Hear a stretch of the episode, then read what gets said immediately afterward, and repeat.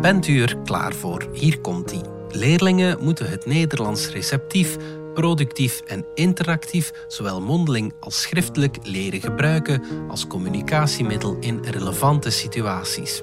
Zo staat het in de eindtermen van de eerste graad van het middelbaar. Wouter de Pre las het, probeerde het te begrijpen en dacht erover na. Wat hij er echt van vindt, dat vertelt hij u liever zelf.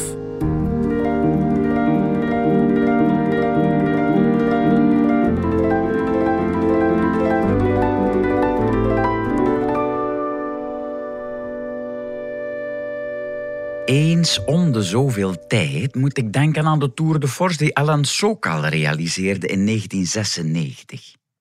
Deze natuurkundige slaagde erin het artikel Transgressing the Boundaries Towards a Transformative Hermeneutics of Quantum Gravity gepubliceerd te krijgen in het wetenschappelijke tijdschrift Social Text. Zijn artikel bestond uit een ondoorzichtige woordensluier die hij rond de meest waanzinnige citaten had gedrapeerd. Sokal stelde met de publicatie het benevelende jargon van postmoderne filosofen aan de kaak. Eerder dan leedvermaak wekt de Sokal-affaire altijd tristesse bij me op. Hoe kunnen zulke slimme mensen er zo lang naast zitten? Als alle mensen deugen, zoals Rutger Bregman beweert, hebben die slimme mensen dan zelf niet door hoe ver ze van het paadje afgedwaald zijn? Hoe wordt taal in een volledig vakgebied een moeras, in plaats van een pad dat je naar een betere bestemming leidt? Stel je maar eens voor dat andere diersoorten zo diffuus zouden communiceren. Een werkster bij die met haar postmoderne variant op de kwispeldans honderden andere bijtjes naar een betonnen plek op een industrieterrein leidt, in plaats van naar de barstensvolle bloemenweide een kilometer verder. De merel die lekker eten op de grond fluit, terwijl de kater nadert, oei, gezin uitgemoord. De evolutie zou die exemplaren er al lang uitgebonjourd hebben en misschien zelfs de volledige soort. Verder maakt Sokals exploot me natuurlijk ook ongerust. Hoe vatbaar zijn wij, de minder slimme mensen, voor onzin, zonder dat we doorhebben? Een noodloos ingewikkelde formulering is altijd een alarmsignaal. De eindtermen Nederlands van de eerste graad in het middelbare willen het Nederlands receptief, productief en interactief zowel mondeling als schriftelijk leren gebruiken als communicatiemiddel in relevante situaties.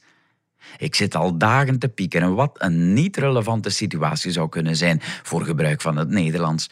Op Antarctica excuseer roepen naar een pinguïn en vragen of hij alsjeblieft je veters kan strikken. En wat als sommige van onze onwrikbare waarheden gewoon clichés zijn, die door herhaling onterecht waar zijn gaan klinken?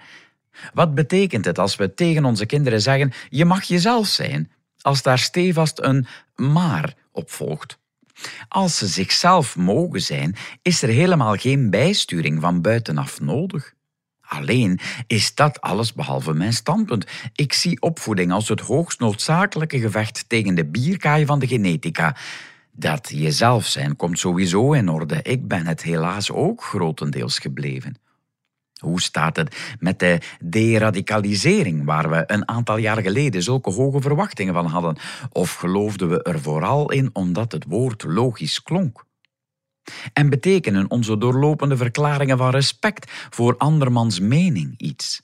In een kakelgesprek op de Nederlandse RTL vlogen de betuigingen van respect voor andere meningen over de tafel heen en weer. Toen schreeuwde de presentator plots een hou je kwek tegen een Bijbelbelt meneer die maar bleef doorgaan over zijn godsdienstig geïnspireerde vaccinatieweigering. De kwade uitroep luchtte op door de oprechtheid ervan. Je voelde de werkelijke opinie van de presentator voor mans mening, achter al het geveinsde respect. Het enige wat we werkelijk moeten respecteren is het recht op die andere mening. Honderden jaren geleden groeide dat tijdens de godsdiensttwisten. Het hielp voorkomen dat Europa doorging met zichzelf verder uit te moorden. Verder hoop ik dat ik het Nederlands in deze podcast productief heb gebruikt, zodat u het vruchtbaar als communicatiemiddel receptief tot u hebt kunnen nemen.